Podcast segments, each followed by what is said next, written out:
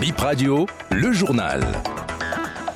Abuja reçoit dimanche les chefs d'État de la CEDEAO en sommet extraordinaire, le putsch au Nigeria au menu.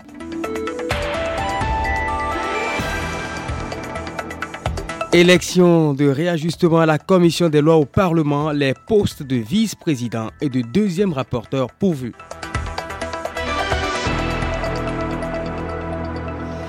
Et vous aurez dû le remarquer, le corriger vous-même. Situation au Niger. Les chefs d'État des pays membres de la CEDEAO en sommet extraordinaire dimanche à Abuja au Nigeria. Le président Mohamed Bazoum n'est toujours pas libre de ses mouvements.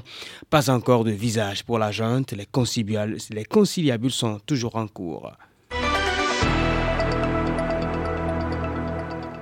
Autre information, palais des gouverneurs à Porto Novo, les honorables Rachidatou Fatolou et Casimir Sossou, respectivement élus deuxième rapporteur et vice-président de la commission des lois, de l'administration et des droits de l'homme au Parlement, ils remplacent les députés Benoît Degla et Casimir Sossou démissionnaires. Après dix jours d'exposition, les portes du Salon national de l'artisanat du Bénin closent hier jeudi 27 juillet 2023 à Cotonou.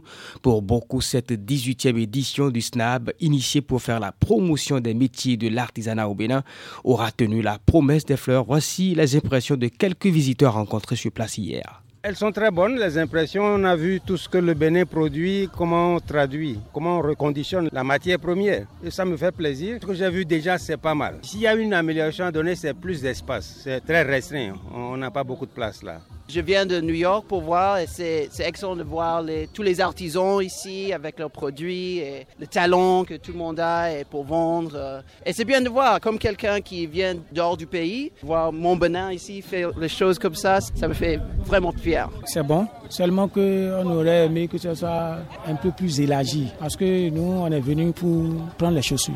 On avait pensé un instant qu'on allait avoir les Maliens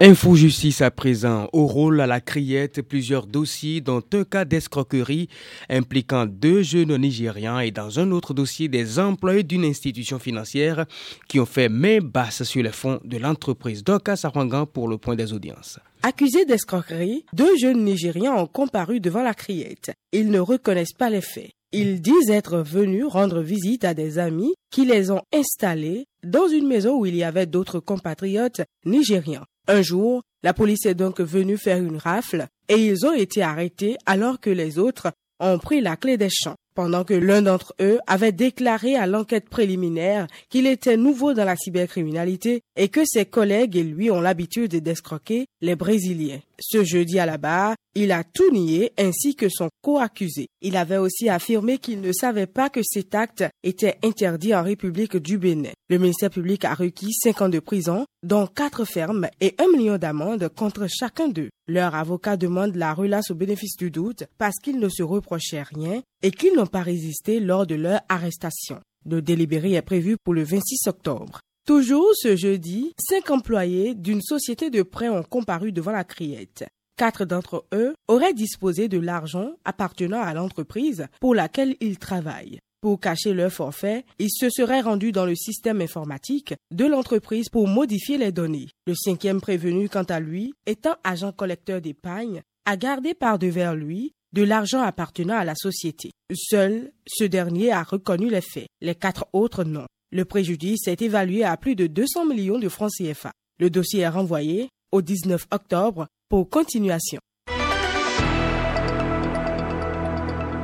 Et pour boucler avec cette édition, les nouvelles IAM sont disponibles sur le marché. Ce tubercule très particulier a une importance spirituelle avant la consommation de toute nouvelle IAM. Il faut faire des rituels obligatoires. Cette pratique puise sa source dans la tradition fond et mari. Suivons ici les explications de Juste Sewado. Il est socio-anthropologue et prêtre du Fa.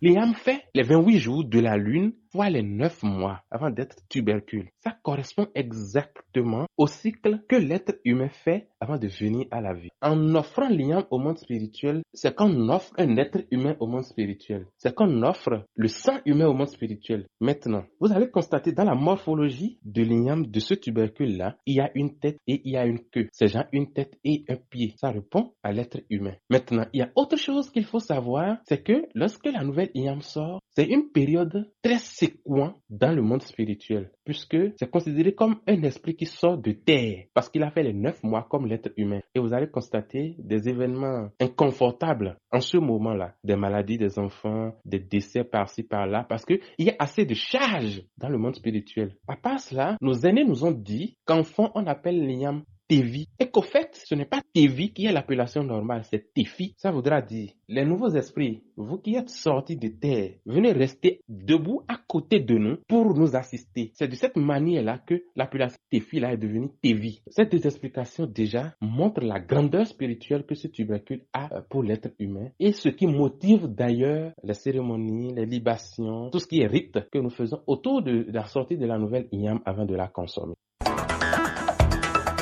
Bip Info, 9h, stop et fin. Merci de votre aimable attention, chères dames et chers sieurs.